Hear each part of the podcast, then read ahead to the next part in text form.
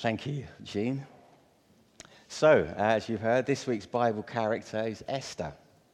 Uh, and we're going to be looking at God's calling uh, of her for a specific purpose. Now, if you've read that book of Esther or, or seen the video there, you'll notice that it has extravagant parties, drunkenness, uh, showing off and pride, dubious advisors. Does that remind you of something? Partygate?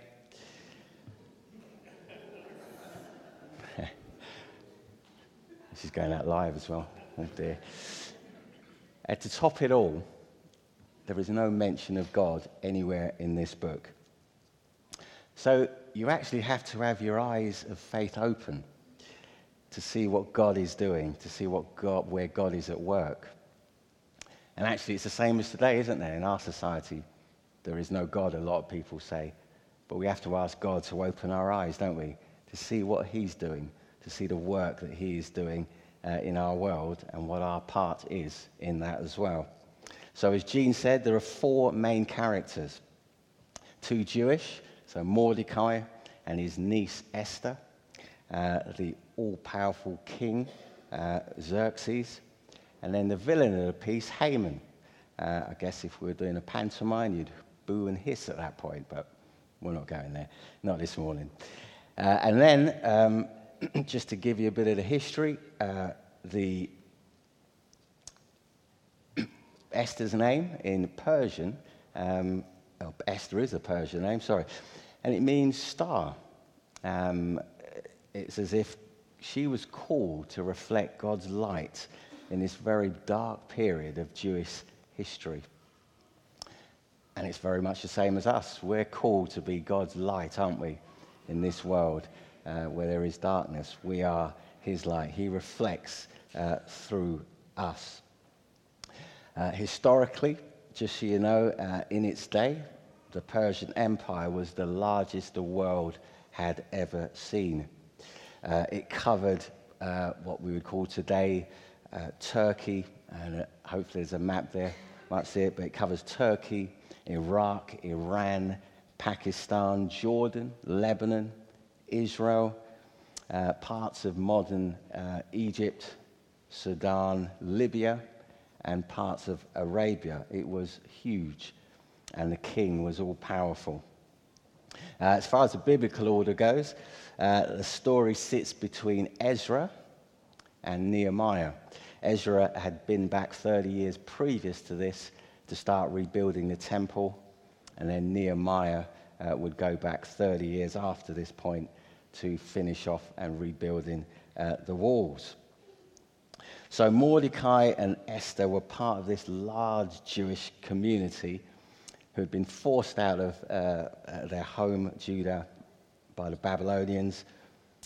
And actually, they decided not to return with Esther, Ezra, uh, and they stayed put.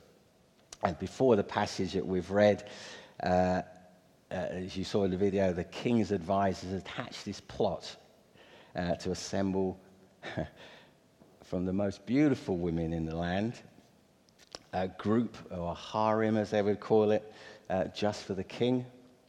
And then from that group, they were going to choose a favored one uh, who was going to take the place of Queen Vashti. and Queen Vashti was deposed because she would come and parade herself at one of those drunken parties. So that's the background. Now, Esther's life, as you can see for that, is actually quite remarkable. So she's raised by her cousin, Mordecai, in this foreign uh, land, and often actually quite hostile uh, to Jews. She's taken by compulsion to be part of this harem, but she finds favor uh, from everyone that she meets and is finally selected to be the queen uh, instead of Vashti.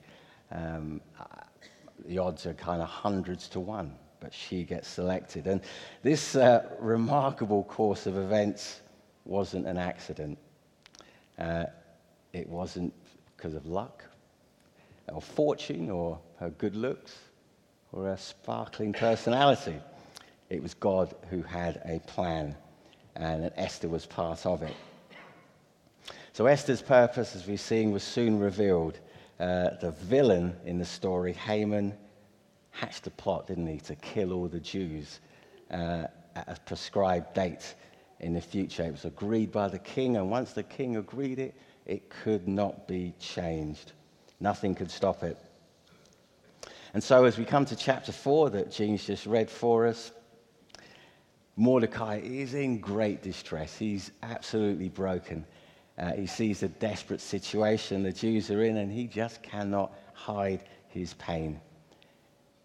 And Esther sees it, and she says she wants to know what is going on. What has broken you like this?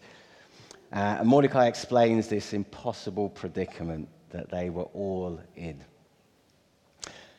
I'm just going to summarize the five points really so that we can just see how did they get through this and how do we get through these times when the circumstances are almost impossible and we need to find what God is calling us to. So, just five points. Firstly, Mordecai puts on sackcloth and ashes, uh, if you read in verse 1. And that speaks of humility. He humbles himself before God by putting on this kind of coarse sacks and throws dust up in the air. Doesn't get angry at God, from what we can see. He just humbles himself. And there's a, some verses I've put against each point that you can uh, look up later. So, first point humility. We humble ourselves, we don't get angry at God. Second point Mordecai speaks truth to Esther. Did you notice that? She wasn't aware of her potential to act on behalf of her people. And sometimes we, we need to speak truth to each other, don't we? Uh, to remind ourselves of God's potential, what He can do through us. So we need relationships where we can speak truth to one another to help us to look to the potential of what God can do through us. Thirdly, Esther listens and considers. She ponders. But actually, the penny doesn't quite drop because she does a good thing in that she doesn't minimize it. She doesn't go, yeah, this will all get sorted. She looks and says, this is bad. But then she looks and she says, but you know, I can't just go to the king without his permission. I haven't seen him for 30 days. It looks impossible. And she actually then decides, actually, yeah, it is impossible. But Mordecai reminds her of truth again. And he says, look, God's going to sort this out with or without you. And at that moment, it's just the penny drops, and she recognizes that, yes, God had promoted her in exile for such a time as this. And she must respond with courage, faith, and wisdom to fulfill this call. Uh, fourthly, she asked for prayer with fasting. Now, as I said at the beginning, God isn't mentioned, prayer isn't actually mentioned. But in the Bible, fasting is always linked uh, with prayer. Uh, so we have to look at that and realize they're actually saying prayer and fasting. She realized to do this, she needed support, prayer support. And actually, we do too. The circumstances we face, if we want to respond to God's call, we need people to pray for us, don't we? We need that prayer support. And sometimes you've got to give up your food. But God responds to that. So, prayer and fasting. And we have a prayer team here available, don't we, most weeks. We should avail ourselves of that. Uh, ask for that prayer support because we need it if we want to fulfill what God has uh, called us to do. And then, fifthly, uh, she was determined to be obedient.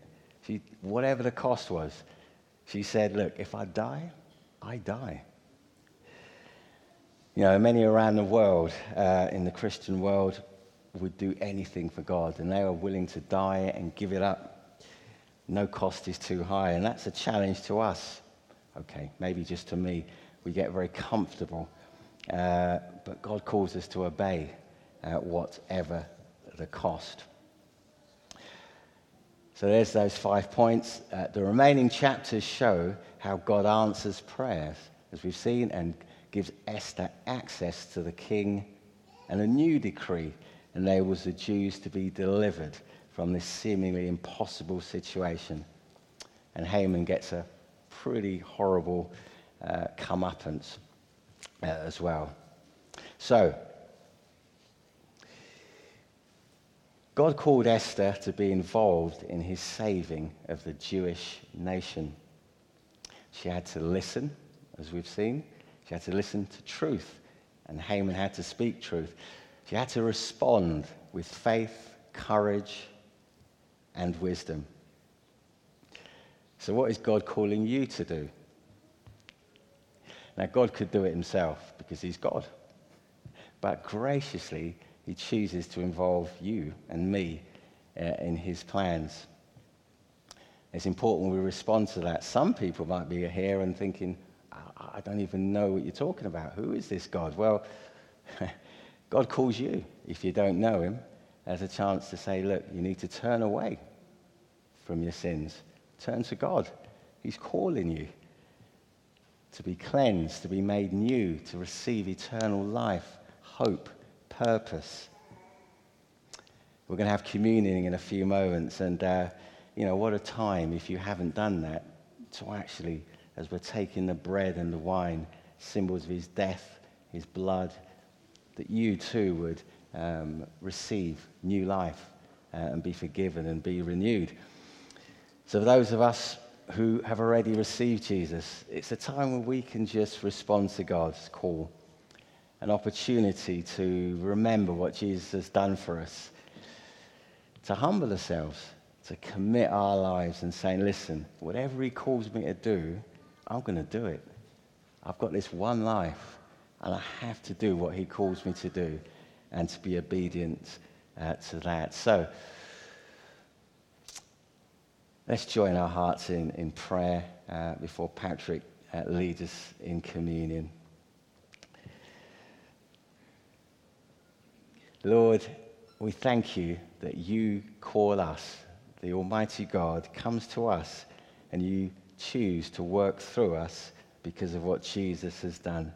Open our eyes, Lord, to see you and what you're calling us to do. we admit we need you uh, we are aware of our weakness without you. But we're also aware of your overwhelming strength and grace that you give us in Christ. And Lord, as uh, we're here praying together, we just want to bring our young people, our young adults who are at satellites, we want to pray for them. We want to ask that you uh, would speak to their lives, that they would hear your call uh, to, to know you, to be saved, but also what your call is to serve you uh, in this world, that they would be indeed satellites reflecting your light into the world that you call them into. Lord, bless them, be with them, transform them, we pray. And we ask that too for our hearts uh, as we seek to respond to your call uh, to this world. Lord, thank you for involving us in changing this world. Amen.